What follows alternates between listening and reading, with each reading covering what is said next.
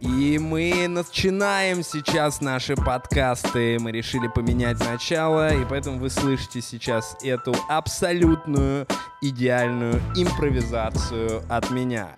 Напомню, что меня зовут доктор Сычев. А, вообще меня зовут на самом деле Кирилл Сычев. И я врач-психиатр. И сегодня у нас в гостях Кирим Пыгамов, и мы будем говорить про урологию. Разберем сегодня с вами э, всякие виды урологической патологии, разберемся с тем, что такое простатит, э, какие у вас есть э, на данный момент шансы заболеть этим или подхватить хламидии, а также как лечить цистит и все остальное. Подключайтесь к нам и обязательно сразу можете поставить нам лайк, поставить колокольчик, поставить Сбербанк онлайн себе, платить нам донаты, и э, мы будем тогда немного богаче и будем снимать для вас больше всяких видосов. Да, подкаст «Доктор Сычев» снова с вами, мы уже в Питере, там вон сзади сидит Яша, он еще пока не до конца переехал, но зато я уже переехал, и э, теперь у нас все подкасты, ну, большинство будут выходить из э, Санкт-Петербурга, культурной столицы нашей Родины. И, как всегда, э, хочется, конечно, помимо ваших донатов, что-нибудь хорошее вам э, посоветовать. И у меня, как вы знаете, или, может быть, не знаете, недавно вышла настоящая печатная книга в издательстве 5000 экземпляров. Уже, кстати, почти вся она раскуплена, но вы еще можете заказать ее на всех площадках и э, купить эту книгу себе в подарок. Но если вы не успеете, то э, ближе к сентябрю должны появиться еще 3000 экземпляров. А если вы не любите или ненавидите читать бумажные книги, то вы можете, конечно же, купить э, на Литресе электронное издание. И скоро еще будет, э, а к выходу этого подкаста, возможно, уже есть аудиоверсия, где я сам собственноручно э, записываю э, своим голосом э, все буковки и предложения этой книги.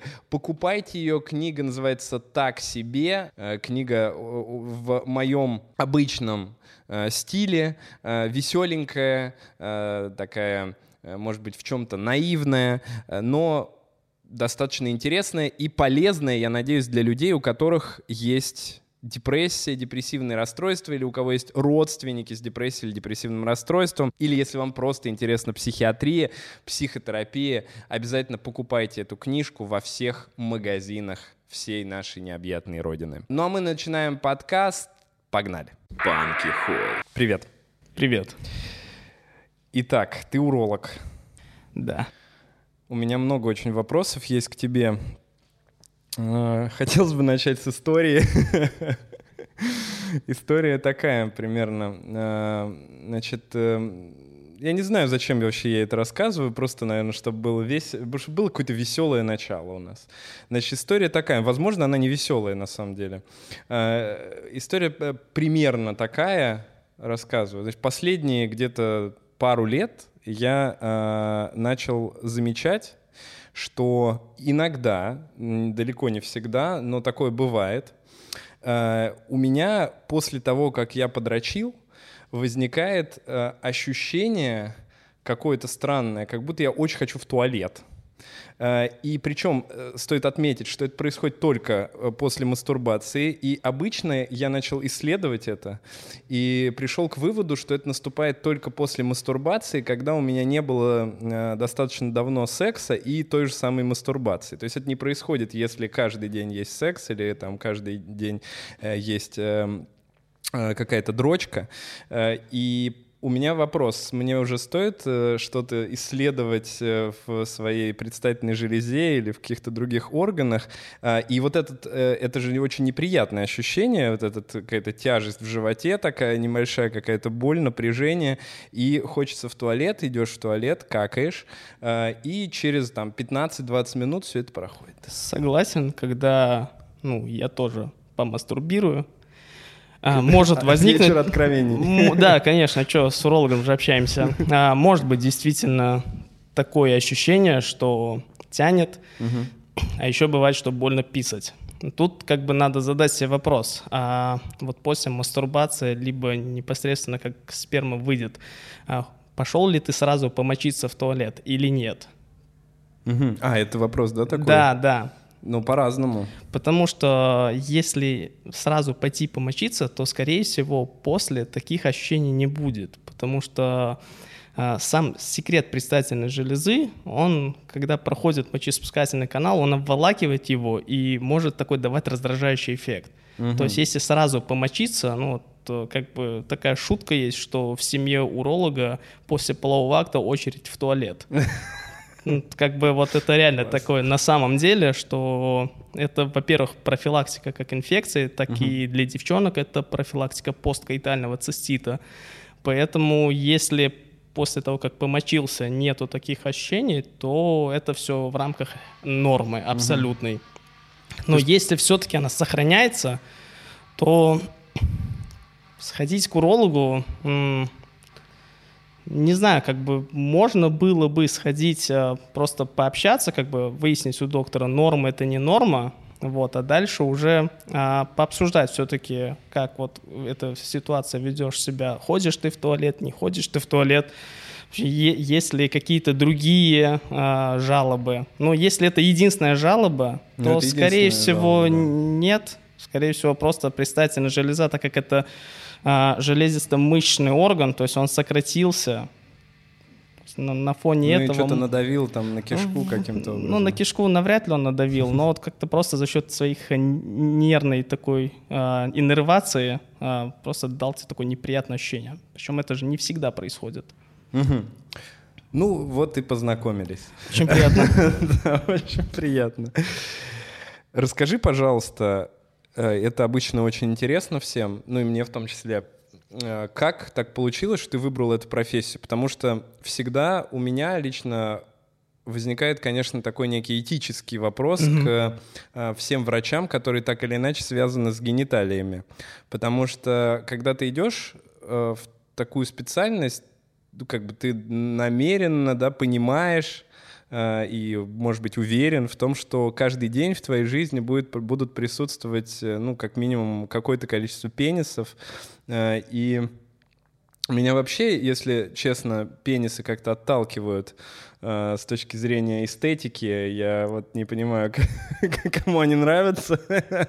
Но как так получилось? Э, ну, серьезно, на самом деле, серьезный вопрос. Как так вышло, что ты выбрал именно эту специальность? И какой был твой путь если как бы брать, что пенис отталкивает, то кроме пениса еще есть другие органы, которые могут притянуть угу. к урологии. Ну вот, в общем, какая история произошла со мной, что во время а, летних каникул из университета, то есть я уезжал обратно к себе домой проходить практику. А, до этого я всегда проходил практику там на первом-втором курсе в отделении а, пластической хирургии. Хотел вообще стать пластическим хирургом, mm-hmm. ну потому что я думал, что это деньги. А, наверное, сейчас тоже так думаю. Вот. Но вдруг просто слышу с соседней операционной, что если ты ничего не делаешь, придем, помоги прооперировать. Это была операция по поводу водянки, угу. то есть скрыли оболочки яичка. Ну, я первый раз увидел, как выглядит мужское яичко. И это было очень круто, мне оно реально понравилось. Если сравнивать вот с астрономией, то вот именно у данного пациента а, яичко было похоже, как будто это Сатурн. Я такой, вау, это круто, мне как бы, я такой, я, пожалуй, останусь в этой операционной. Да, моя прелесть. Ну, это вот вся история, почему я выбрал урологию. То есть а, чисто визуально? Да, понравилось. Вот именно эта операция понравилась, потом следом удаляли камни из почек, тоже понравилось, потом угу. что-то с аденомой сделали, тоже понравилось. Ну и так дальше я уже не уходил с этой операционной, остался в урологии. А вообще в медицину я пришел, наверное, еще в седьмом классе. Я понял, что скорее я стану врачом, потому что родители врачи. А, ну и помню разговор с отцом, что у нас детей трое, что кто-то из детей ну, он хочет, чтобы стал врачом, так как сестра старшая, она уже поступала а, не во врачебную сферу, сестренка, она слишком маленькая была, ну, такой, думаю, ладно, попробую я. Ну, первые три курса я вообще не понимал, что я делаю, но потом uh-huh. познакомился с нужными врачами, которые рассказали, как можно взглянуть на медицину по-другому. Так, и как же? Ну, в первую очередь подошли и сказали, не зубри. просто старайся понимать все, что ты делаешь. И вот после этого осознания, что нужно понимать, а не зубрить, как-то стало легче. Ну и поддержку получил, потому что до этого первые три курса какой-то хейт был непонятный. Ну, во-первых, то, что иностранное отделение, во-вторых, э, то, что ну, группа состоит из людей, которые хорошо разговаривают по-русски, которые вообще не алло по-русски, ну и как-то к нам относились, э, что ну, как будто второсортно. Mm. Но в итоге как бы все закончилось прям... А ты учился ну, здесь, да? Я учился в Первом меди, да, в Питере. То есть был прям какой-то хейт э, такой националистический? Да не националистический даже, а в том, что иностранный факультет, как бы он все равно находился как-то по отдельности. То есть, uh-huh. э, ну, тут, как сказать, это были единичные случаи, это не было, что массово. Uh-huh. Ну, я столкнулся только с одним предметом, так, это по счастливой случайности оказался прям первый же курс, и после этого, то есть я на три года выпал, думаю, блин, что я вообще здесь делаю? Mm-hmm. Ну а дальше вот после третьего курса, когда уже к тебе не относятся как э, просто к студенту, а как к коллеге, к врачу, который хоть что-то уже понимает, уже стало намного интереснее. Ну и ты решил остаться в Питере? А, была возможность и идея уехать э, работать в Германии, так как я со школы еще разговариваю на немецком языке. Вот, но благодаря, прям именно слово благодаря пандемии, я туда не поехал, и мы с женой остались в Питере дальше работать. И так случилось, что предложили поработать в хороших клиниках. Угу. Ну и пока ты планируешь здесь оставаться, ну... Ну уже да, потому что амбулаторная медицина в Европе, ну я так сравниваю, и есть пациенты из Европы, мы намного круче. У нас угу. здесь, в России, это сделать легче, круче, ну, выгоднее, дешевле, чем в которые были у меня пациенты, к примеру, из Германии. Амбулаторная, э, давай разберемся, да. что входит в урологию в качестве амбулаторного ну, лечения. То есть это, я имею в виду вот диагностику, вот, если на примере простатита у пациента. То есть э, это все, что мы можем выполнить в поликлинике, либо в частных клиниках, то есть не доходя до большой операционной, то есть где не нужно лежать в больнице. Вот это вот амбулатория. Но если человек приходит, э, ему могут сделать операцию, это тоже считается, и он просто в этот день уходит. Ну, малая операционная, угу. да, то есть он лежит пару часов, уходит, это да, тоже можно считать, что это амбулатория. Угу. То есть тут а не чем, требуется... В чем, в чем круче? Вот, э, в чем круче? Топ-3 а... крутости. В топ-3. То, что, во-первых, урологи, которые только вышли из э, университета, уже могут заниматься частной деятельностью, то есть работать в частной клинике. Uh-huh. А, там, насколько я понял, мне нужно получить специальную лицензию для этого, чтобы я работал в частных клиниках. Второе, то, что а, тут у нас есть протоколы а, лечения, принцип и диагностики. В принципе, можешь обосновать, зачем тебе это что-то нужно. Ну, или вообще не спросят, зачем ты это назначил. Uh-huh.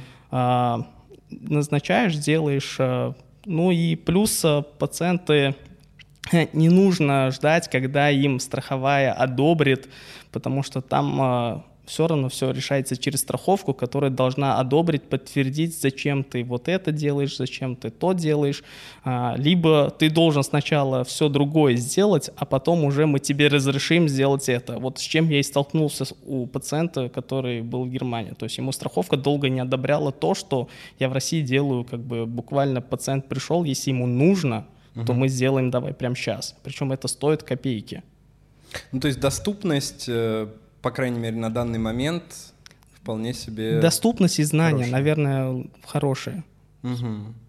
Но ты говоришь, с другой стороны, что мало специалистов. А, в плане? Ну, ты говорил, что вот, например, андрологов там два человека. Ну, как бы а, вообще нет отдельной такой вот специализации, как андрология, но почему-то в России там прям ее выделяют. Но вот ко мне как бы пациенты обращаются, так сложилось, что в основном это инфекции а, у мужчин, у женщин, большинство это простатиты. Угу. А, с андрологическими проблемами, то есть это проблемы бесплодия и инфекции, как тоже мы относим, они могут обращаться, но я, если понимаю, что там уже нужно мне помощь специалиста, который углубленно знает, только изучает андрологию, то у меня есть такие знакомые, друзья, которым я могу направить пациента, и на самом деле в этом вообще ничего зазорного нету. Я прекрасно прям вообще люблю пациентов, которые приходят сразу говорят, что мы за вторым мнением. Либо мы от них, потому что они сказали, что вы поможете в данной ситуации намного mm-hmm. ну, лучше, быстрее и качественнее. То есть поэтому Круто. как бы, да, я вот направляю тоже. Слушай, это здорово. Ну давай перейдем к урологии. Ну, давай. А, мне бы хотелось поговорить, наверное, в первую очередь, чем вообще занимается урология, какие болезни ты лечишь в своей повседневной практике? Ну, урология занимается всеми инфекциями новообразования мочевыделительной системы, то есть это почки, и вся вот в нижней части мочевой пузырь, ну там, если назвать лоханка, мочеточник, мочевой пузырь, предстательная железа, ну как бы все ли нужно называть, ну вот наружные половые органы, как э, инфекционные, так и новообразование, то есть как то ли злокачественное, то ли доброкачественное. А этим вот всем занимаются урологи.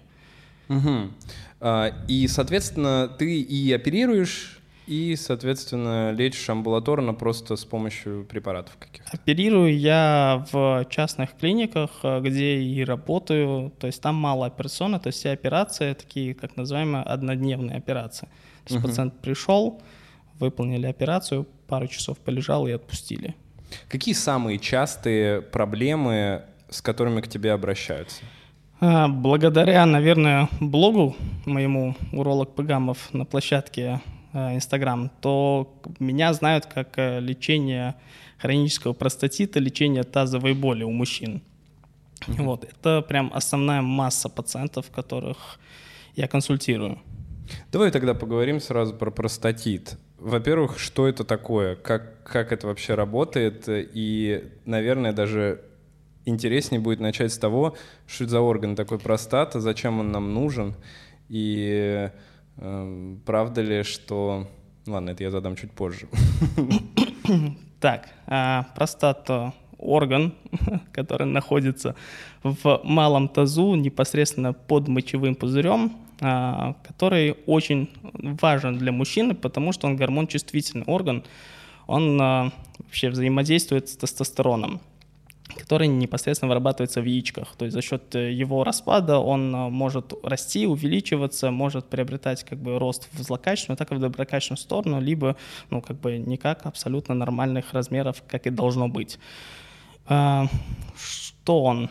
Он что непосредственно, ну, а, из его основных таких хороших функций это непосредственно то, что он участвует в выходе спермы, а, он составляет большую часть именно жидкостного компонента э, спермы, а, Плюс он еще содержит, э, так как это такой мышечный орган, там есть сфинктер, который а, непосредственно мы регулируем, когда хотим писать. То есть э, он разжимается, мы писаем, сжимаем мы, он как бы не писает. А, то есть это все через как раз простату а, Там есть непосредственно, то есть это очень взаимосвязано. Один а, сфинктер, который произвольный, непроизвольный, который непосредственно у мочевого пузыря, который является именно хирургической границей при выполнении операции на предстательной железы. Если мы имеем, если мы говорим об аденоме предстательной железы, к примеру. То есть мы стараемся сохранить именно этот участок, а, который отвечает а, за сокращение угу. чтобы у пациентов не было именно недержания мочи, чтобы после операции, когда мы пациента отпускаем, чтобы у него моча само собой не текло. Чтобы он а, мог ну, продолжать как-то это контролировать. Конечно, конечно. Если даже вдруг так происходит часто, что а, пациенты все равно не удерживают мочу, то есть мы рекомендуем выполнять определенные упражнения и стараемся помочь пациентам. Угу. Интересно. Ну и чем она болеет? А, болеет, как и какими-то непонятно казуистическими заболеваниями, которые ставят а, другие урологи, так и инфекционными, инфекционными агентами болеет. Болеет еще она сама по себе, но без клинических проявлений – то это есть как? это именно так называемый клинически незначимый простатит, то есть э, есть какие-то изменения в тканях предстательной железы, э, железы, извиняюсь, э, но при этом пациент не испытывает никаких симптомов. То есть, э, там, к примеру, по каким-то другим причинам его направили на МРТ малого таза, попала предстательная железа, описали, что там изменения по типу хронического простатита – И вот если с пациентом пообщаться о том, что были ли у него когда-нибудь какие-нибудь характерные жалобы для простатита, и он скажет, нет, я вообще никогда не обращался к урологу, я первый раз пришел, потому что меня вот это пугает. Мы ему объясняем о том, что, возможно, это клинически незначимый простатит, либо это ваша анатомия, то есть это ваша такая физиология, что там есть какие-то изменения. Если они вас никак не беспокоят, как бы не ставим диагноз хронический простатит, это всего лишь заключение МРТ, и пациента отпускаем с диагнозом абсолютно здоровый пациент. Угу. Окей, а вот сам простатит, э, как он проявляется ну, в большинстве случаев, когда это клинически значимо? Тут нужно тогда его классифицировать как острый и так и хронический. То есть острый простатит — это такая срочная ситуация, которая требует либо госпитализации, либо прямо сейчас назначить терапию, пока мы даже ждем результата. То есть это может быть резкая боль в зоне простаты, это может быть... Так, ну, э, то есть люди спросят, а где зона простаты снаружи находится? А, так, показать на себе? Ну, я ж Короче, э, это прям вот в промежности, если а, с, так смотреть, то есть это мошонка, угу. прям примерно под мошонкой. Угу. То есть если болит под мошонкой, то это, скорее всего, болит э, простата. Э, возможно. Не скорее всего, а возможно, потому что там все-таки еще мышцы, нервы, кожа сама по себе, ну и задний проход тоже есть, который тоже имеет свои органы, свои болячки. Угу. А, ну, то есть в любом случае, если такая острая боль началась... Если острая боль с температурой, с нарушением мочеиспускания, а возможно еще и кровь с мочой пошла, угу. то, скорее всего, тут нужно дифференцировать от острого цистита у мужчин, истинного цистита у мужчин, или это простатит острый. То есть э, тут на самом деле пальцевое ректальное исследование, то есть это мы заходим через прямую кишку, дотрагиваемся до простаты, гладим ее, если она безболезненна, чуть-чуть надавливаем, и если она болит, это прямое показание прекратить исследование. Угу. А, можно взять, сдать мочу, на микроскопию, то есть это под микроскопом считает количество клеток воспалительных, а, либо сдать а, не секрет простаты, как многие вот любят в данной ситуации делать, который я тоже видел, а хотя бы попросить сперму на угу. посев. А, а секрет простаты как? Секрет простаты мы в этой ситуации не можем брать, потому что простата сама болит.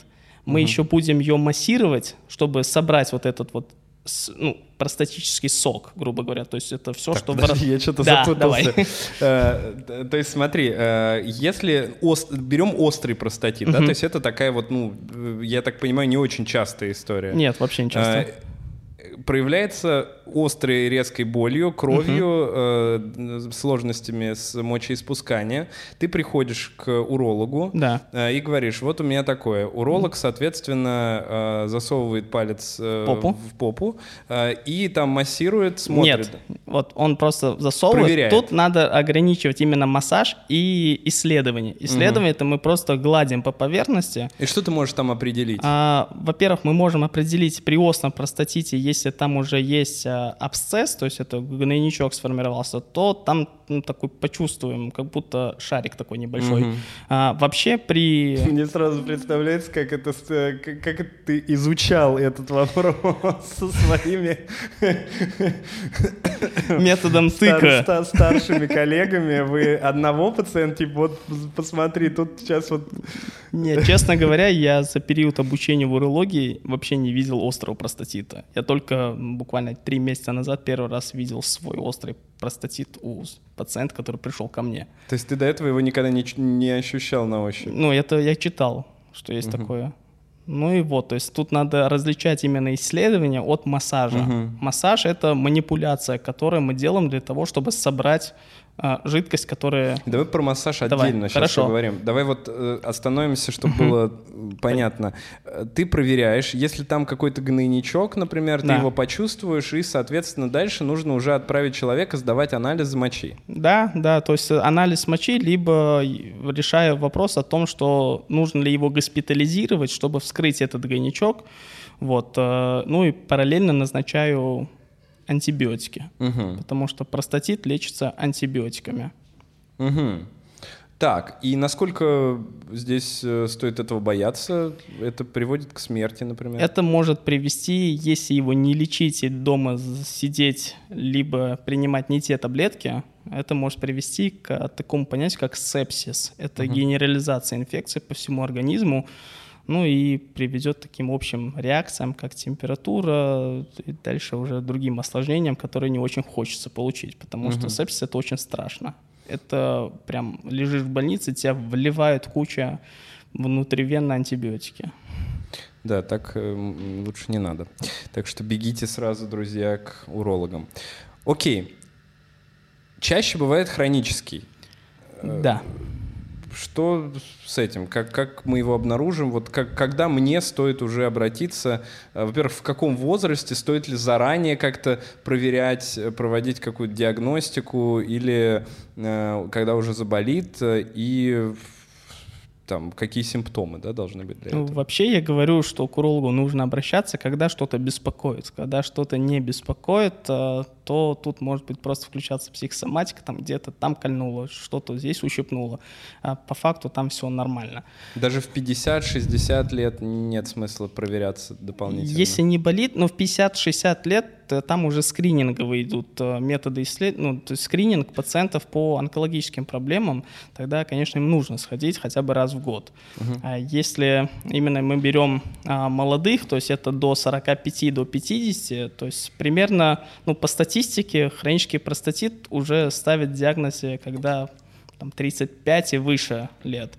А, само понятие, что такое хронический простатит, это тяжелое понятие, потому что это не всегда а, такое вот воспаление, не всегда бактерии, потому что хронический простатит именно только в 10% случаев мы можем выявить бактерию и мы точно знаем, что мы назначаем антибиотики. Во всех остальных случаях антибиотики назначаются либо с пациентом обговариваются для чего, а, либо как бы обсуждаем, что это эмпирически, то есть мы назначаем в надежде того, что это действительно может помочь. Mm, то, есть то есть тут есть обоснование. Не против конкретных каких-то. А, не против конкретных, а против а, именно группы препаратов, которые назначаются при простатите. Тут, наверное, я сейчас объясню, чуть-чуть время займу эфира, а, о том, что почему только в 10% случаях мы выявляем бактерии.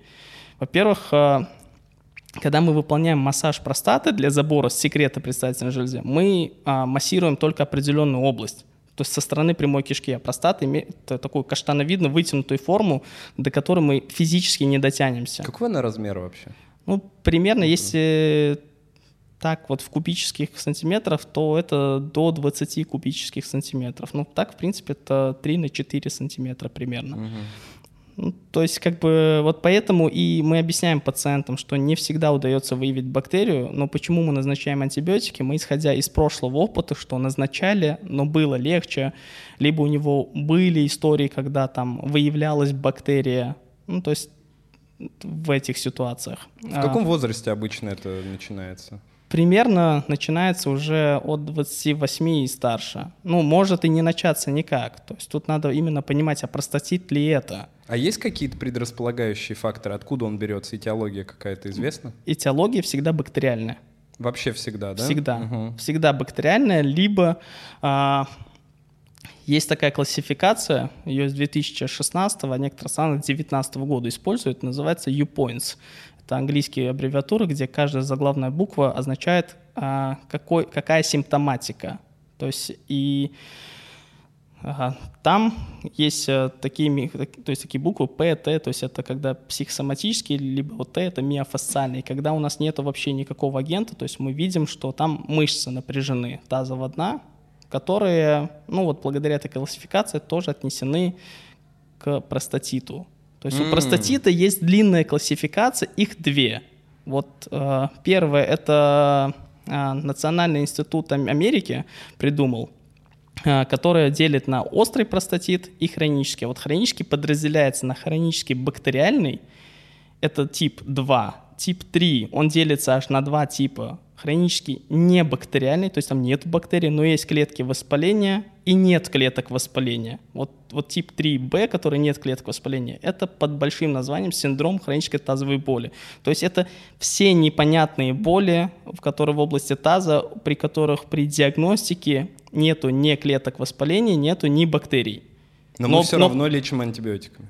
Тут мы обсуждаем с пациентом, когда мы что как. То есть тут спектр у нас э, то антибиотики, то альфа-блокаторы для улучшения актов мочеиспускания.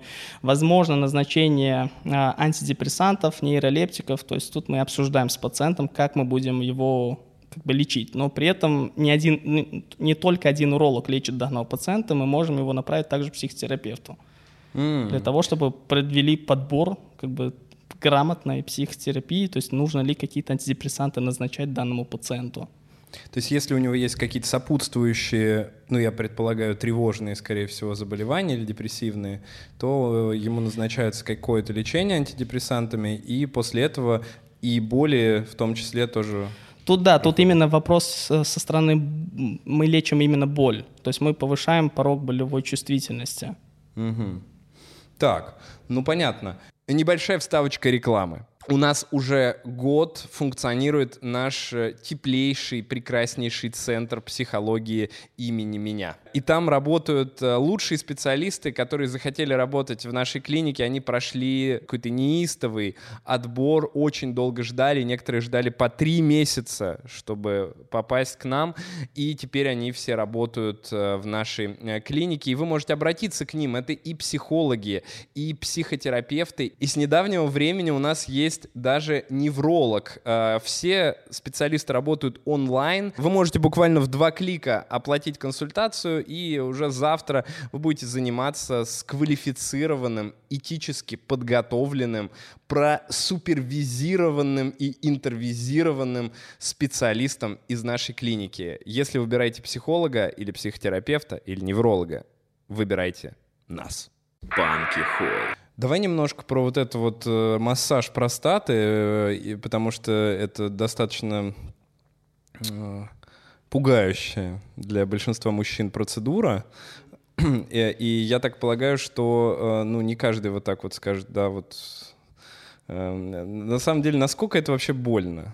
Массаж простаты, выполнение вообще данной процедуры не должно быть больно. Если пациенту больно, то тут два варианта. Либо вы очень сильно это делаете, а, либо ну, тут нужно прекратить данную манипуляцию, чтобы, ну, не дай бог что, почему болит, нужно понимать. Угу. Я делаю массаж простаты, когда только в рамках именно диагностики. То есть, когда мне нужно собрать э, секрет предстательной железы. То есть, это такая жидкость, которая вырабатывается самой ткани простаты. Так, подожди, то есть ты да. делаешь этот массаж, и дальше она вытекает из... Дальше она либо вытекает из мочеиспускательного канала, поэтому я всегда даю баночку, говорю, уже подложите на всякий случай, угу. потому что это ценный материал. Либо после того, как мы помассируем, причем массировать для диагностики нужно минуту, то есть угу. больше тоже не нужно. А, дальше отправляю пациента в туалет и говорю, самое важное собрать сразу первые же 10-20 мл мочи. Если вы как бы их не соберете в баночку, то диагностика будет бессмысленной. Угу. То есть мы собираем именно, если жидкость собралась, то секрет простаты, если нет, то просим помочиться. И дальше отправляем этот анализ в зависимости от того, что мы делаем. Это есть э, золотой стандарт диагностики простатита. Называется четырехстаканная проба.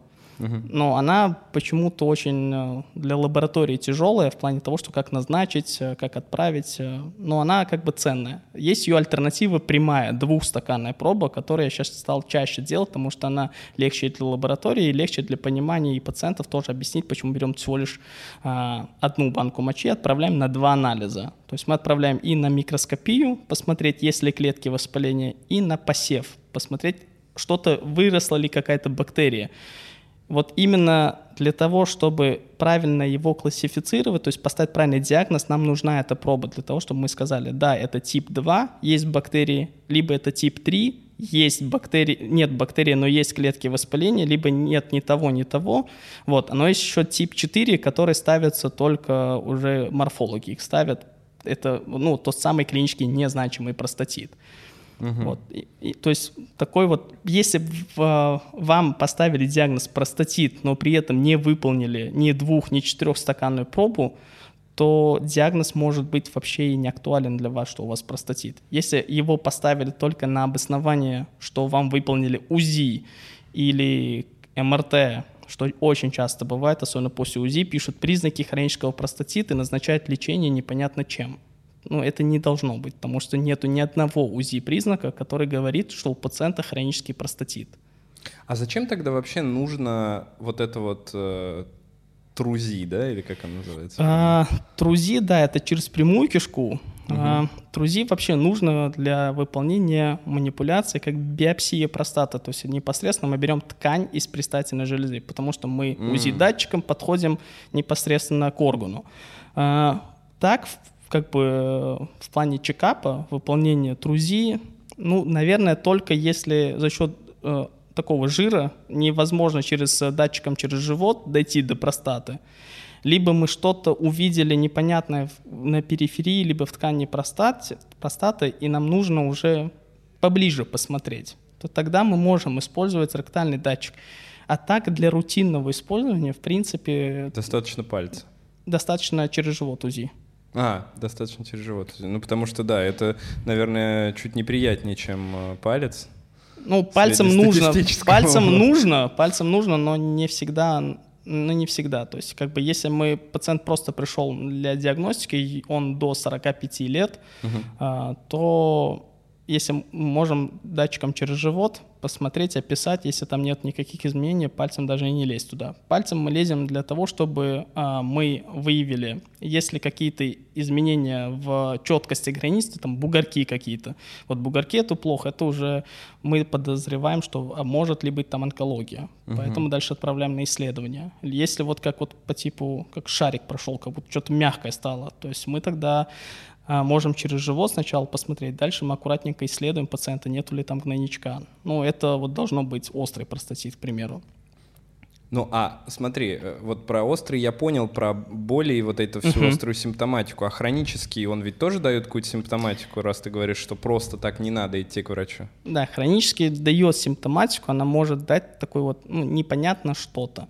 Вот когда пациенты говорят, что меня длительно там уже что-то беспокоит, что-то тянет, вроде бы с мочеиспусканием стало какие-то проблемы, вроде бы вот э, с эрекцией проблемы стало, что-то раньше как-то у меня была длительность полового акта нормальная, а сейчас она стала там минуту. Э, ну, либо вот после физической нагрузки что-то тянет. Вот обычно с вот этим набором жалоб, ну, либо по отдельности жалобами, обращаются именно в плане того, что они простатит ли у меня. Угу. Дальше мы начинаем общаться с пациентом. Поэтому я сделал консультацию свой час по длительности, потому что я перестал успевать за более короткий срок с ними пообщаться. Потому что в первую очередь длительно общаемся, дальше мы пациента обязательно смотрим, ну, я смотрю в гинекологическом кресле мужчин. Это угу. для них не очень привычно, но это зато очень удобно именно для меня. И как бы мне не нужно, как бы мне, мне все видно, видно, во-первых, кожу уже пальцем, как бы мне более удобнее. Uh-huh. А, ну и это зависит от того, как бы поставлю я правильный диагноз ему или нет. Ну и дальше, если есть необходимость, при определенных жалобах я еще иногда выполняю молодым УЗИ простаты. Uh-huh потому что бывает, что там иногда э, такой вот характерная жалоба, что боль во время того, как э, выходит сперма. Вот бывает такое, что именно тянет где-то вот в области промежности. И причем она больше никогда не тянет. Вот у меня было случаи, что, э, наверное, по статистике это 4 случая из 10 таких жалоб, что там будет какой-то ну, либо камушек, либо это такой плотная ткань в области той зоны простаты, где выходит сперма. То есть, соответственно, мы начинаем дальше с пациентом общаться, как мы это все будем купировать. Ну, то есть, если где-то тянет, э, что-то э, жжет э, или там неприятно поменялись, поменялось время полового акта, всегда в меньшую сторону или бывает, что и в Ну, в большую сторону никто не пойдет жаловаться, Никто не жалуется? Согласись. Ну, слушай, у меня вот жалуются на антидепрессанты, они же удлиняют очень сильно. Да, но они жалуются от того, что они уже устали. Да, говорит, час, говорит, слишком много, час, час дрочить, э, как сказал один мой пациент, он говорит, это невыносимо, как бы ты не, не можешь столько закладывать в день. Да, да. Давай, кстати, здесь немножко разбавим Слушай, ладно, хочешь разбавлю историю про дрочку? Как бы, вот есть же часто спрашивают, полезно, не полезно дрочить. Вот, я хотел спросить, да. Видишь, вот. Короче, на самом деле э, есть большое исследование, многоцентровое, выполнили ее в Латинской Америке, э, которая внесена в рекомендации Европейских ассоциаций урологов. Она очень давно просто, эта mm-hmm. фраза скачет-скачет. Э, ну, она прикольная фраза, что секс с ну, финишем, то есть с эякуляцией или мастурбация с эякуляцией последующим более 21 раза в месяц снижает риск возникновения рака простаты. Ребята! Дрочим! А следующей какой-то грани нет, что более 21, но не более. Да нет, там уже все остальные, сколько там осталось дней, это выходные. Ну хотя в 30 лет, я думаю, уже это достаточно. Да, да. Так, э, это классно, это, это очень здорово. Раньше просто детей ругали там за это как -то. Да, там же мифы всякие придумали, что волосы на руках или еще что-то, бородавки там выйдут.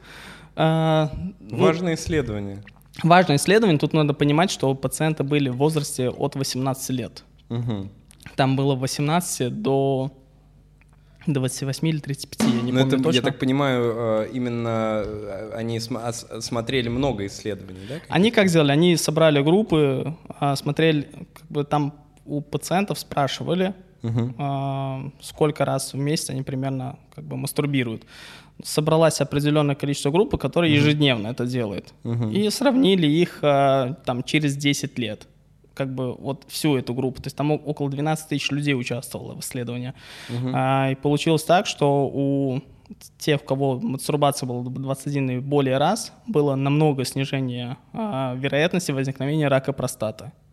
Ну, после, я не знаю, насколько на самом деле это качественное исследование, но оно как бы 12 тысяч людей, она внесено, она упоминается в рекомендациях, внесено в рекомендациях. Там нету, конечно, такой надписи, что мастурбируй 21 и более раз, и ты снизишь риск. Конечно, такой никто не напишет, но ну, вот да. такое исследование есть. Ну, это здорово. Это заставляет радоваться и, конечно, э, дает возможность людям держаться за свою жизнь еще больше. Да, да. Так, ну давай поедем дальше тогда. Э, я предлагаю э, про, поисследовать э, все-таки еще немного предстательную железу, потому что, во-первых, э, все знают вот это страшное словосочетание аденом простаты. Ага. Что это такое, э, насколько это часто проявляется, насколько это опасно и как это лечится? Аденому простаты э, чаще взрослые мужчины путают с простатитом. То есть вот у них там такая похожая симптоматика есть мочевая, что непонятно что-то происходит с, моче, с мочеиспусканием. Ну, То есть ран... простатит это просто воспаление? Вос... Да? Простатит это воспаление, либо вот э, простатит это определенная а, группа жалоб, угу. которые мы начинаем именно классифицировать, если мы можем классифицировать, выполняв, выполнив пробу по вот этим а, типам, угу. которые там 1, 2, 3, 4, а, мы выполняем, мы это подтверждаем, диагноз простатит, либо мы подтверждаем диагноз о том, что это не простатит. То есть там ставим синдром хронической тазовой боли. А дальше как бы под понятием синдром хронической тазовой боли очень много что входит. И нам нужно разбираться что-то с этим. Поэтому ну, я и мои коллеги используют э, классификацию уже то, что я называл U-points. И мы начинаем группировать его жалобы и лечим непосредственно то, что какой именно, какая группа жалоб его беспокоит. Угу. То есть это вот, грубо говоря, что такое простатит, очень просто. А, что такое аденома простаты? Это доброкачественное разрастание тканей предстательной железы. Вот то, что а, я говорил о том, что простата, она гормон-активная ткань, то есть она регулируется под действием тестостерона. Когда происходит большой распад тестостерона в ткани, то она начинает разрастаться то дальше она начинает по-разному расти. Либо она растет и перекрывает просвет мочеиспускательного канала, либо бывает, то есть это такой вот а, внутрь она растет, либо бывает, что она растет в мочевой пузырь, так называемый, образует а, такую среднюю долю, то есть ложную среднюю долю. И моче, соответственно, ну, то есть мочевому пузырю надо больше напрячься, чтобы моча прошла эти препятствия. Вот если пациент отмечает, что раньше струя моча была прям отличная. А потом уже, то есть на протяжении нескольких лет я отмечаю, что струя моча становится, ну, как очень тонкая, то, ну, нужно выполнить УЗИ, причем УЗИ с наполненным мочевым пузырем, замерить, сколько объема мочи, там, объем простаты, попросить помочиться пациента, и после этого снова посмотреть, измерить, сколько там мочи остается. М.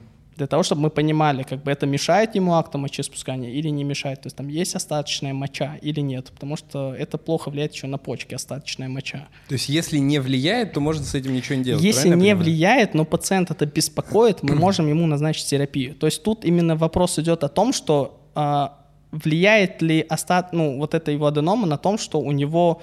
а, потому что остаточная моча и вообще большая аденома, которая долго беспокоит, она может э, давать э, вред почкам, и плюс еще могут такие выпячивания мочевого пузыря быть, если это длительный процесс. Потому что а, мочевому пузырю надо сильнее и сильнее сокращаться, стенка начинает истончаться, и образуется а, одна из причин образования, так называемых дивертикулов.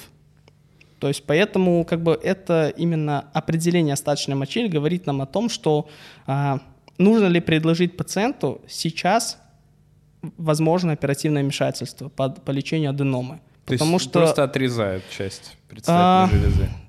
как, как сказать, отрезает, резицирует. Ну, то есть, грубо говоря, не через мочеиспуск... не через как бы кожу, через- не не, через через, мочевой пузырь, да, а как, ну, как бы есть показания, когда мы делаем это через мочевой пузырь. Но сейчас больше и больше делают именно малоинвазивный, то есть это через мочеиспускательный канал, а, лазером, электрическим инструментом удаляет А, именно то есть типа увеличенный... как эндоскопия, только вот через... Да, э, да, да, через мочеиспускательный канал. Маленькая трубочка вставляется в половой член, Да, туда далеко засовывается и там что-то вырезается. и там, да, вырезаем.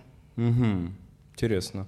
А, э, это гормональный орган. э, Как-то это влияет в дальнейшем на э, какие-то проблемы? Нет, он просто он не вырабатывает сам никакого гормона, он именно действует, то есть он так именно подвергается действию тестостерона, то есть его жизнедеятельность зависит А, то есть от мы него. не, не получаем каких-то вот изменений, потому что очень часто бывает а, а, как раз тянут с операциями врачи, да, из-за того, что, ну, например, какие-то щитовидная железа, да, к примеру, да, чтобы не отрезать кусок, так как тогда могут быть нарушения гормонального характера. Здесь такого нет. Ну, То есть, простата нет, она, э, то есть она, как сказать, подо- работает под действием тестостерона, можно сказать, то есть э, развивается, разрушается, ну, то есть не разрушается, но как бы может увеличиться. А, но сама она никакого именно, то есть гормона не продуцирует. Мгм. То есть поэтому, когда ее удаляют, в принципе, ничего не нарушается, потому что сама ткань предстательной железы, мы удаляем только увеличенные участки, которые видоизмененные. Мгм. А сама ткань простаты, мы ее оставляем. Это операция, которая делается один раз и все, или это часто бывает все-таки связано с какими-то более э, такими глубокими э, процессами, и все там снова через какое-то время вырастает? Э, Рецидивы возможны, рецидивы при... а, то есть зависит от техники, как мы выполняем данную операцию, то есть зависит от того, через сколько лет есть вероятность рецидива. Но так как мы не удаляем сам орган, тут надо понимать, мы оставляем его, то есть мы удаляем только увеличенные участки, то дальше как бы все равно орган через некое время тоже дальше может расти и снова вызвать такую симптоматику. Ну, там примерно через 7 лет, через 10 лет. Но мы пациентов сразу предупреждаем, что примерно через 10 лет как бы это может вернуться, поэтому а, давайте сейчас взвешиваем за против, то есть надо ли после операции еще терапию какую-то продолжать. Ну, чтобы пациенты знали максимально подробную информацию, что вот они сейчас прооперируются, это навсегда. А какая терапия может быть? Там может быть препаратами, которые блокируют вот распад тестостерона, а, переход его из активной в неактивную форму. Вот. э, И за счет этого блока а, ткань простаты не, дальше не разрастается. А побочные эффекты есть какие-то у них? Э, Конечно, есть. Ну вот да, потому что Ну вот смотри, сам- такие самое популярное это назначение альфа-блокаторов. То есть это препараты, которые блокируют э, именно сокращение. А за счет того, что мы блокируем сокращение, происходит постоянное расслабление ткани. И когда идет выброс спермы, Мгм. то сперма за счет меньшего сопротивления может пойти в мочевой пузырь, М. а не выходит вперед. То есть э, и пациенты как бы они чувствуют оргазм, но не чувствуют выхода спермы. То есть это вот самое такое приколюха, которое после назначения прибегают в основном каждый третий пациент. Э, И насколько это э, опасно? Никак не опасно. Просто А. помочитесь сразу после она никуда не Это уйдет даже дальше. выгодно, э, как контрацепция. А, не, не стану говорить, что это метод контрацепции, потому что вообще без понятия. Лучше не надо так, потому что все равно в предоякуляте может содержаться, как бы Да может нет, конечно, действительно... конечно. Эм, Слушай, понятно. А что касается рака? Ну, Нет, давай так, давай цифры Да. еще я бы хотел узнать. Насколько велик риск вот, ну, каждого человека и от чего он зависит? Когда- Есть ли какие-то дополнительные факторы, от которых тоже может зависеть? К аденоме простаты. Да, да, да. Если у... Тут прям таких четких нету. Тут э, как бы семейная предрасположенность. Мгм, то есть Говорить о- генетическая какая-то история. Да, да, говорить всего. о том, что если были ин- инфекции перенесенные, либо какие-то травмы, это приведет... Нет, такого нет взаимосвязи. Мгм. Понятно. А, Но это частая патология достаточно. Самая частая патология у мужчин ста- старше 50 лет. Мгм. И вот здесь мастурбация не особо срабатывает, конечно. так. М, Так это доброкачественное разрастание. Мы же не профилактируем таким образом рак. Так, окей, давай к раку переходить. Давай. Э, Какие виды раков там бывает, э, какой самый опасный и... Ну, самое часто это ацинарная аденокарцинома, то есть это именно неправильное разрастание тканей вот, желез. То есть э, она всегда это такой мультифокальный рост, то есть где-то больше имеет степень изменения, где-то меньше имеет степень изменения. А, Тут, наверное, надо сказать, что рак вообще никак не болит. Это самое плохое, что есть в раке. А, То есть, он не настолько разрастается, когда как уже болит, это уже значит, что то прям очень сильно плохо. То есть там это значит уже, наверное, скорее всего, есть метастазы, поражены лимфатические узлы. А, А, почему тогда скрининга нет? Скрининг есть. У рака простаты есть скрининг, и это прям вообще супер вещь. Но это уже после там 40 лет, да? А, смотри, 50? тут как происходит. Если есть э, генетическая предрасположенность к раку простаты, то рекомендуют с 43-45 лет уже начать сдавать анализ крови на ПСА, выполнять пальцевое ректальное исследование. Именно вот те вот бугорки, если есть какие-то маленькие, определять.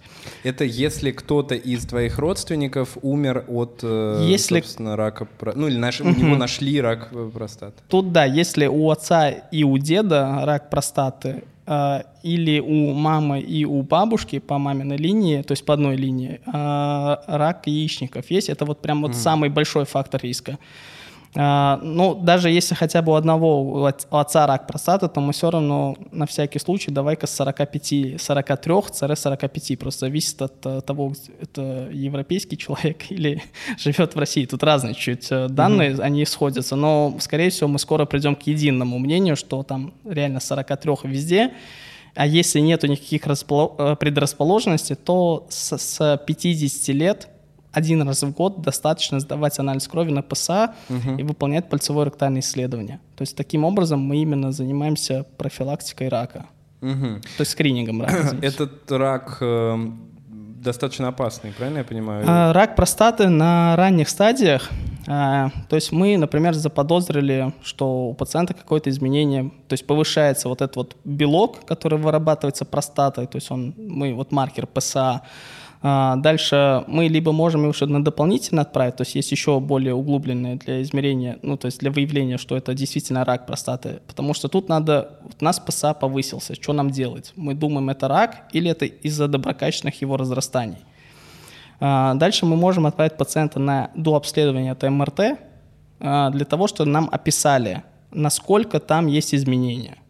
Там у них есть определенная своя градация шкалы, и тогда мы уже говорим о том, что более вероятен рак или менее вероятен рак. Это у кого? У патоморфологов? Это у э, врачей лучевой диагностики А, МРТ. мгм. Да, дальше пациента, то есть это нам дополнительно просто помогает для того, чтобы мы понимали, где конкретно идет расположение данного новообразования.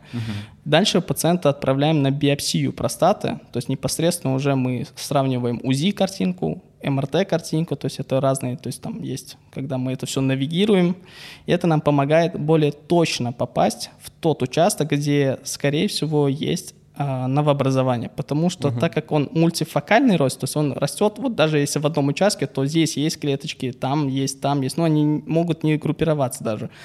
То тогда вот выполняем биопсию из э, разных точек, чтобы мы поймали полностью всю участок простаты. И дальше мы уже определяем, э, морфолог уже определяет, насколько они видоизменены, то есть более в агрессивную сторону или в менее агрессивную сторону. Потому что есть, что э, ранняя стадия, пойманная рак простаты, можно и не оперировать. Mm-hmm. Пациента можно наблюдать. Единственное, там, конечно, условие есть, когда мы говорим, что там обязательно там, через столько-то месяцев сдать анализ крови, обязательно через год выполнить повторную биопсию. То есть, на самом деле, у меня есть такие пациенты, которые я уже два года их э, наблюдаю, и мы им пока не предлагаем даже оперативное вмешательство, потому что им нравится, им э, их все устраивает, да, они знают, что у них есть рак простаты, но при этом они оценивают все риски и говорят, что нет, как бы мне моя сексуальная жизнь на данный момент важна, угу. потому что после того, как орган мы удаляем, вот непосредственно сам орган, там пересекается нервное окончание, ну, можно сделать так, что сохраняем нервное окончание, в зависимости тоже от стадии рака, но чаще происходит, что мы как бы так как это все вслепую идет, мы примерно понимаем, что там есть нервное окончание. Может их, э, можем их пересечь, и дальше уже эректильная функция не восстанавливается. Угу. То есть э, тут, ну, дальше есть там То рак... есть пересадку простаты? Чего? Нет. Зачем? Откуда? У кого? Ну, мы в данной ситуации, если пациенту важна его сексуальная функция, то предлагаем именно фалопротезирование. Что это такое? Это мы создаем протез, который такой у него механизм, что такая жидкость в мешочке, нажимаем на кнопку, либо качаем жидкость из мешочка, такие выдлиненные другие трубочки, и наступает якобы эрекция. Mm-hmm. И пациент может э, как бы совершить половой акт. Но удовольствие он от этого вряд ли какое-то а, Тут, скорее всего, он получит, потому что нервы, которые проходят именно в головку, они чуть по-другому проходят.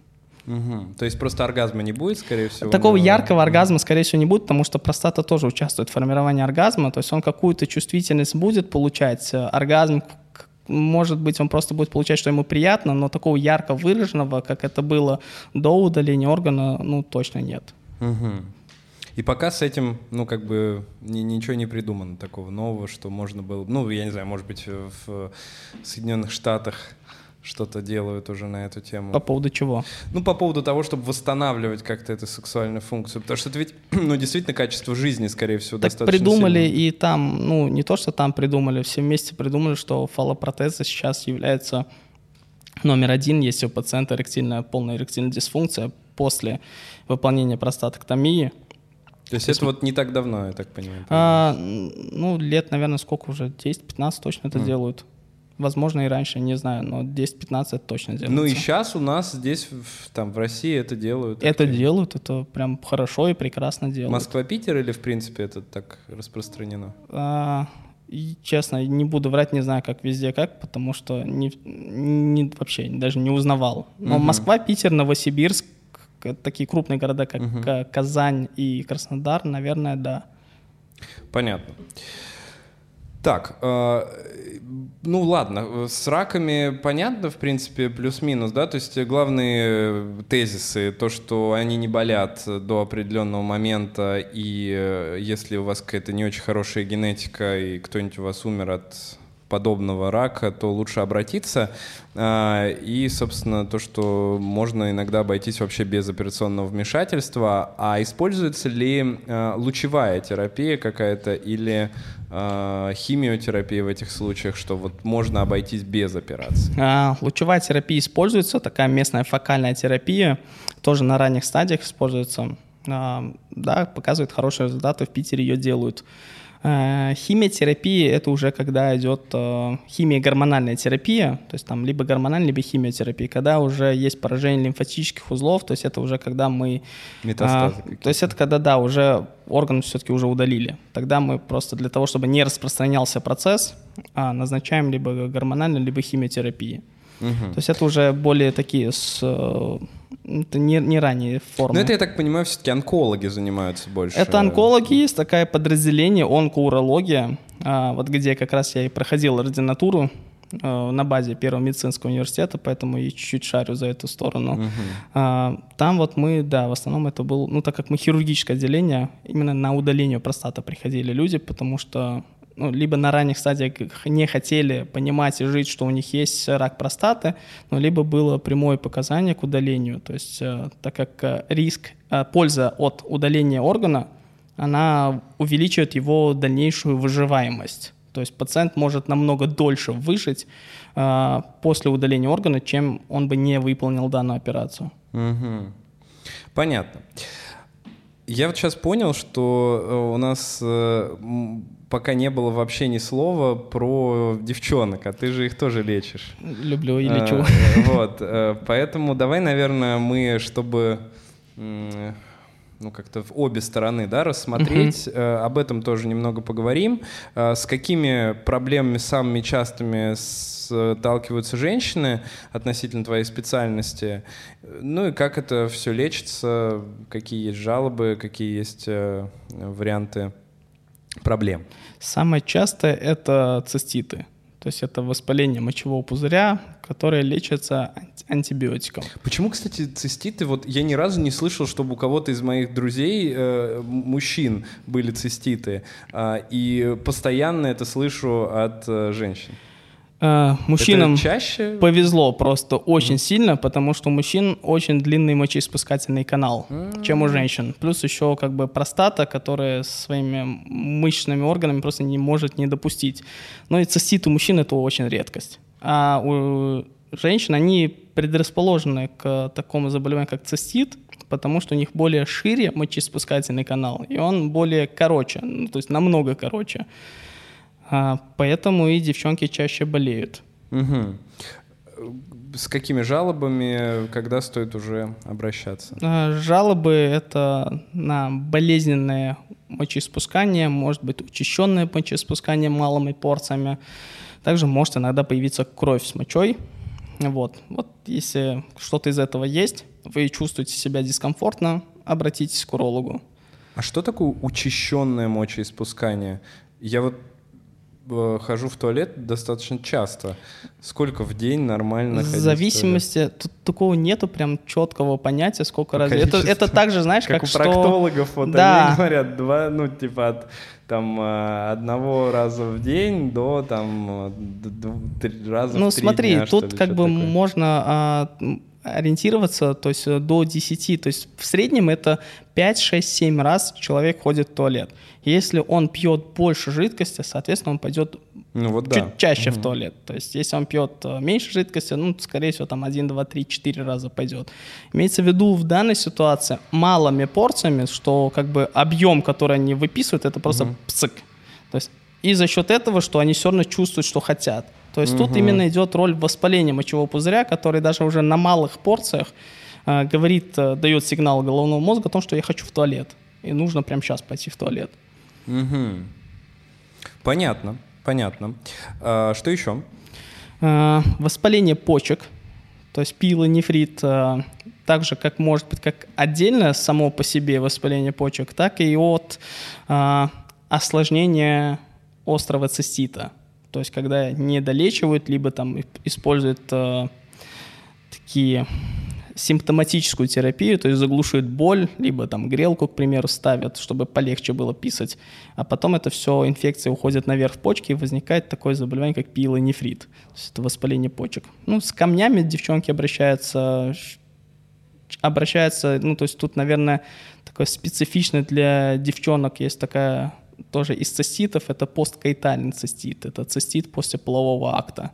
Uh-huh. А, Тут э, надо прям их э, внимательно обследовать, выполнить определенные пробы, пообщаться с пациентами, пациентками и предложить какой-либо выбор лечения, потому что у поскоитального цистита э, есть э, разные манипуляции, что мы можем делать. Угу. А это с чем связано? Это связано в первую очередь э, с их, может быть, анатомией, э, потому что вот э, их мочеиспускательный канал, наружное отверстие, вот непосредственно откуда выходит моча, она может быть слишком мобильная. И, соответственно, когда идет фрикция, то есть проникновение полового органа во влагалище, а, слизистая может натянуться. И как бы непосредственно уже идет очень близкий контакт с а, как бы бактериями влагалища, непосредственно там как бы еще рядом анус есть.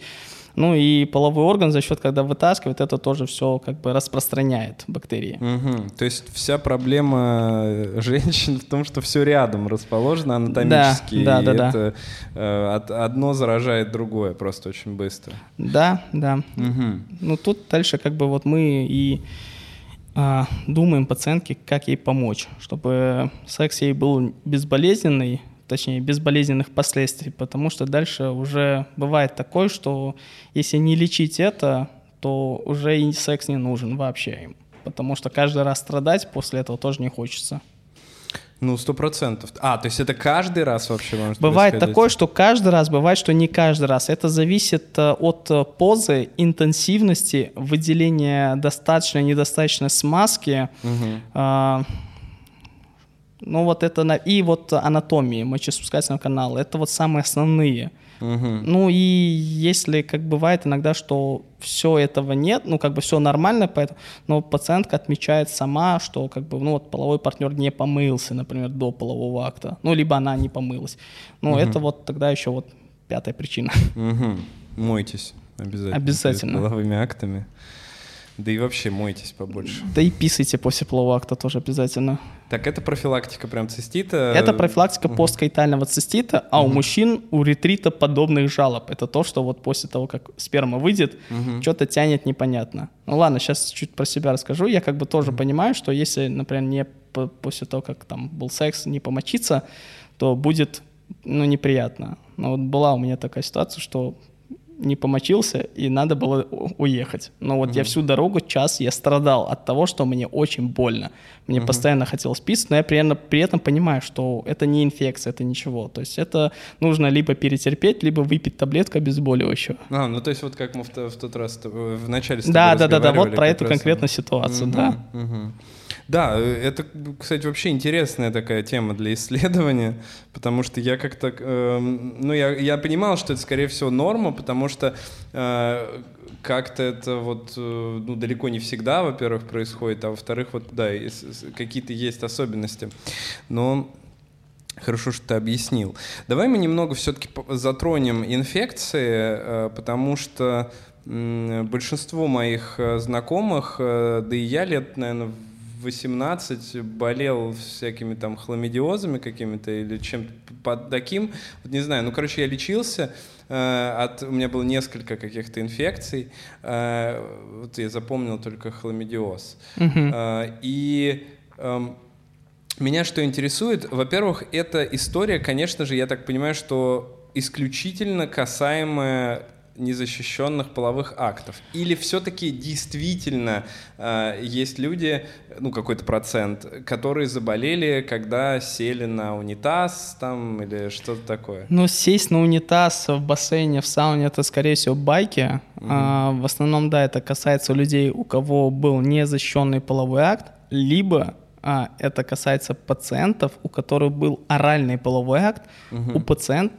у как бы половой партнерши, которые, возможно, были эти инфекции, ну, то есть там есть э, гонорейное, например, то есть поражение э, миндалин, то есть и хламидийное, то есть угу. у которой именно есть такие проявления. Но это тоже, это такая редкость именно то есть в основном это большая часть именно незащищенных половых актов касается. Ну да, нет, ну мы вот, кстати, разговаривали э, с нашим другом Максимом э, э, по поводу геев, э, uh-huh. вот, и он сказал, что вообще, ну типа в большинстве случаев, и об этом почему-то в России мало кто говорит, что если, э, значит, партнеры геи, то лучше брать э, вот эти мазки, и в том числе и изо рта, uh-huh. и из... Э,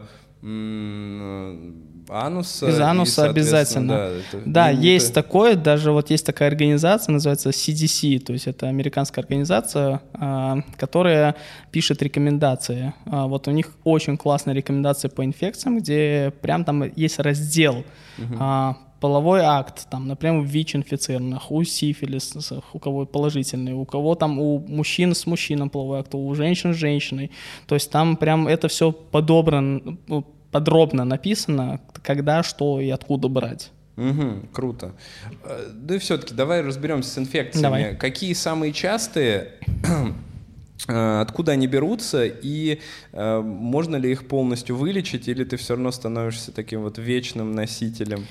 Э, ну, вечно вот молодой, этих... вечно пьяный точно не будет. Там же есть какие-то условно положительные ребята, да? Да, да есть, есть. Э, там неположительные. Да, есть то, что можно и как бы не диагностировать. Вот. Ну, суммарно их э, именно инфекция, передающимся половым путем 4, то есть это хламидия, гонорея, трихомонада, вагиналис, микоплазма, гениталиум, вот, это четыре. Подожди, а, а почему же, когда ты приходишь в инвитро, Там большой спектр, тебе спектр. говорят, что там надо Да, сдать да там еще вклю, включают э, уреоплазму, угу. которая... Вот она как раз э, условно положи... Э, условно патогенная, да, и ее мы не всегда лечим. Угу. Если у мужчин, вот про нее конкретно сейчас остановлюсь, их есть две. Угу. Уреоплазма уреолитикум и уреоплазма парвум. Вот парвум вообще не надо ничего с ней делать, это обычная бактерия женского организма. Уреолитикум, она тоже обычная бактерия женского организма, но если она приводит к жалобам, и мы это подтверждаем по анализам, тогда мы ее лечим. Во всех остальных случаях, даже если она есть, но никаких жалоб нет, мы ее вообще не лечим, не трогаем. У пациента uh-huh. просто объясняем, что ее не надо лечить. Uh-huh.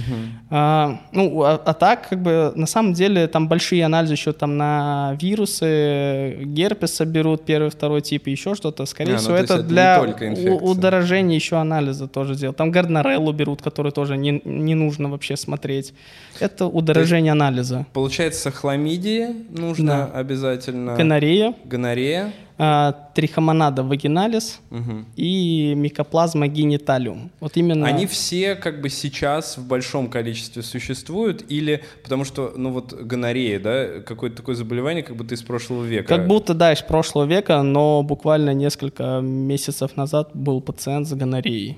Причем я такой, вау, давно вообще такой не видел. Хламидия, конечно, чаще, дальше идет там михоплазма, трихомонада не так часто встречал. Уреоплазму очень часто встречаю, но она именно симптомную я ее встречаю. Угу. Есть... Как это проявляется? То есть в какой момент надо пойти сдавать э, вот эти вот анализы и стоит ли первоначально сходить к урологу или лучше сразу сдать и с этими анализами уже чесать к урологу? А, тут так вот сейчас постараюсь структурированно и коротко объяснить, а, что если как бы, вы знаете полового партнера, как бы доверяете, ну, доверяете, но был незащищенный половой акт, и в принципе вас ничего не беспокоит, то ну, можно не сдавать. Угу. Как бы если у полового партнера тоже не было никогда инфекций, и после этого тоже выявленных. А, если беспокоит зуд, жжение, выделение из мочеиспускательного канала, то обращайтесь либо к урологу, то есть э, с жалобами уролог э, возьм... скажет, какой анализ надо сдать и на что надо сдать. Mm-hmm. То есть это, наверное, для чего нужно. А если вы решили самостоятельно, то а, можно не сдавать мазки. То есть в писю ничего сувать не надо. Ой, это ужасная вообще штука. Достаточно а, сдать первую порцию мочи, то есть первые 10 миллилитров мочи после двухчасового воздержания от мочеиспускания. То угу. есть, к примеру, в 12 вы решили пойти в лабораторию сдать анализ, в 10 вы последний раз пописали, в 12 писаете первые 10 миллилитров, собираете в баночку, идете в лабораторию и говорите, мне на инфекции. Mm. И все. Как часто надо сдавать, если у тебя постоянный половой партнер? Если постоянный половой партнер и нету никаких жалоб, ну, можно не сдавать. Можно профилактически их сдавать. А, просто то есть рекомендации, там, потому рекомендации, что... что обязательно такого нету. Если был незащищенный половой акт непонятно с кем, то если есть жалобы, то, конечно, сразу сдавайте. Если нет жалоб, то можно, в принципе, проверить. Кто-то говорит три недели, кто-то говорит, да через неделю можно сдать. То есть, в принципе, это неделя-три недели. Это именно на инфекции, передающимся половым путем. Ну и, соответственно, через там три месяца можно сдать на сифилис, гепатит, ВИЧ. То есть у них там просто период должен пройти, когда они будут выявляться. А, как эти инфекции э, могут дальше себя повести? Они как раз приводят к э, простатиту и вот этому всему? А, Или угу. это что-то, ну просто они плавают и больно, и все?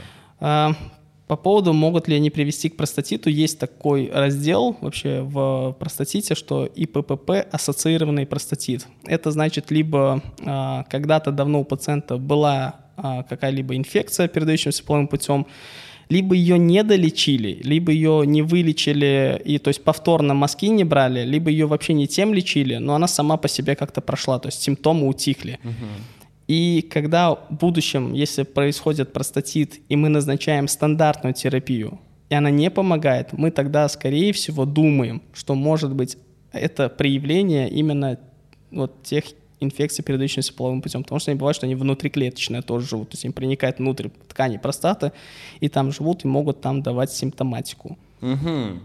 То есть правильно я понял, что э, с учетом того, что у меня, допустим, там, не знаю, в 17-18 лет была эта инфекция, мне в идеале там периодически все-таки проверять или нет? А, ну, если с, вот 18 была инфекция, после этого вообще никаких жалоб не было? Нет, я лечи, пролечился, ага, пролечи, сдал, сдал анализы, отрицательно. Все отрицательно. Все, тогда еще ничего через не надо. еще раз сдал тогда анализы, не надо. все было отрицательно. Тогда все, то есть у тебя все. два результата отрицательных и отлично. Угу. То есть можно сказать, можно с большой уверенностью сказать, что все, ты вылечился. Угу, угу. Так, э, ну и лечатся они, соответственно, антибиотиками тоже. Да, да, у меня недавно был случай, тоже в сторисах рассказывал, что вообще первый раз я собрал за, за месяц у четырех пациентов четыре разные инфекции. я такой, типа, я собрал каре. Но прикол в том, что был самый обидный всей этой истории. У нас есть такой антибиотик один, который а, можно назначить, пока ты ждешь результат анализов. Ну и такой думаешь, что сейчас полегчает, потом, ну окей, оставлю этот антибиотик, не буду его менять. И у всех четверых антибиотик не сработал. Угу. То есть это был такой звонок, что вау, это как бы я первый раз такой вижу, чтобы на данный антибиотик вообще была полная такая резистентность а, у разных пациентов. А, ну и что как бы о чем это говорит? Это говорит о том, что очень много назначают не нужно антибиотики. Ну да, я хотел от тебя это услышать. Прям очень много. Да, это, это наше обращение э, к э, врачам. Назначайте антибиотики только э, в том случае, если они реально необходимы, потому что иначе в какой-то момент мы останемся без антибиотиков. Скорее мы к этому когда-нибудь придем, что мы останемся без антибиотиков, но мы еще придумаем новые антибиотики. Ну да. Наверное. Да. Так, ну что ж, э, я думаю, будем заканчивать. Эм, да. У тебя есть что-то, что бы ты хотел э, сказать, рассказать, что-то такое важное для тебя угу. вот, напоследок? Так, наверное, самое важное, так как ко мне пациенты приходят больше всего с хроническим простатитом, э, ну, такое напутствующее слово им, что если вас лечат очень долго, ну, там, массажами, там, какими-то препаратами, и вам не помогает, просто не бойтесь обращаться к другим урологам, со вторым мнением, потому что, возможно, либо вас лечат не тем, либо у вас просто лечат не то. Слушай, вот, кстати, а вот в этот момент давай э, мы еще все-таки несколько минут уделим. Э, давай топ-3 мракобесия в урологии. А, так, ну то, что я прям вообще мой топ, это хронический простатит по УЗИ, потому что нету такого ни одного признака. А, назначение всяких а, иммуномодуляторов, иммуностимуляторов, там местных каких-то препаратов при лечении простатита, просто назвать, называть их не буду. Вот. Угу. Ну и, наверное, лечение массажем простаты. Вот это важный, да, потому что я очень много слышал про это. Есть определенная группа помогает... пациентов, кому это может помочь. На данный момент как мы... Как плацебо ты имеешь в виду? Либо или, как или плацебо, либо... То есть даже есть вот в рекомендациях, э, ну, там, не, там нету именно, что пальцево ректальное исследование, это не используется как в качестве лечения. Но если открыть всю историю вообще, то есть там же, это же единственный метод лечения, то есть самый первый, массаж простаты. Угу. А, ну и како, кому-то, какому-то количеству пациентов это реально помогает. Но я его не использую на практике, потому что ну, еще не встречал такого пациента, кому массаж простаты обычно помог. Потому что ко мне обычно приходят уже после того, как они уже устали, что у них были массаж простаты. Потому что много кто рассказывает, что вот там назначили 10 процедур массажа простаты. Доминируй, властвуй, унижай. А, то есть... Нет, ну я так прикалываюсь. Что ты испытываешь, когда залезаешь пальцем к человеку в задницу? Да. Так, ладно. Э, Кирим, спасибо большое, было классно. Э, много всего, мне кажется, мы рассказали, поведали людям, чем-то, может быть, кому-то помогли. А, обязательно подписывайтесь на Керима в запрещенных всяких социальных сетях. Где-то еще у тебя есть что-то? Телеграм, Ютуб? А, Телеграм есть, но его так активно не веду, когда инста блокируется. А, контакт, я как бы попрощался с ним, вообще какая-то хрень угу. полная. Ну, наверное, как-то все. Общем, Скоро да. можете, не знаю, наверное, через год книжку купить по простатиту. Так, да, Керим пишет книгу э, в том же издательстве, где вышла недавно моя книга, так что да, ждите. Э, подписывайтесь на нас, конечно же, ставьте лайки, колокольчики, оставляйте нам там внизу э, всякие комментарии, мы их очень любим и э, обязательно на них поотвечаем. Э, Кирим, ты как смотришь на то, Я с удовольствием поотвечаю на... на все комментарии, которые будут адресованы мне, потому что я точно знаю, что что-то и нехорошее будет после угу. сегодняшнего сказанного. А, что-то будет и, возможно, хорошее, поэтому это на самом деле прикольно. Я люблю хейт, я люблю, когда всякая хрень льется на меня, поэтому welcome. От уролога звучит, конечно. Люблю, когда всякая хрень льется на меня. Э, да, ну тогда оставляйте, да, побольше комментариев. Э, также можете э, пожертвовать нам донаты внизу по ссылочке. И записывайтесь, конечно же, к нашим отличным психологам и психотерапевтам. Ну и оставайтесь с нами. С вами был доктор Сычев.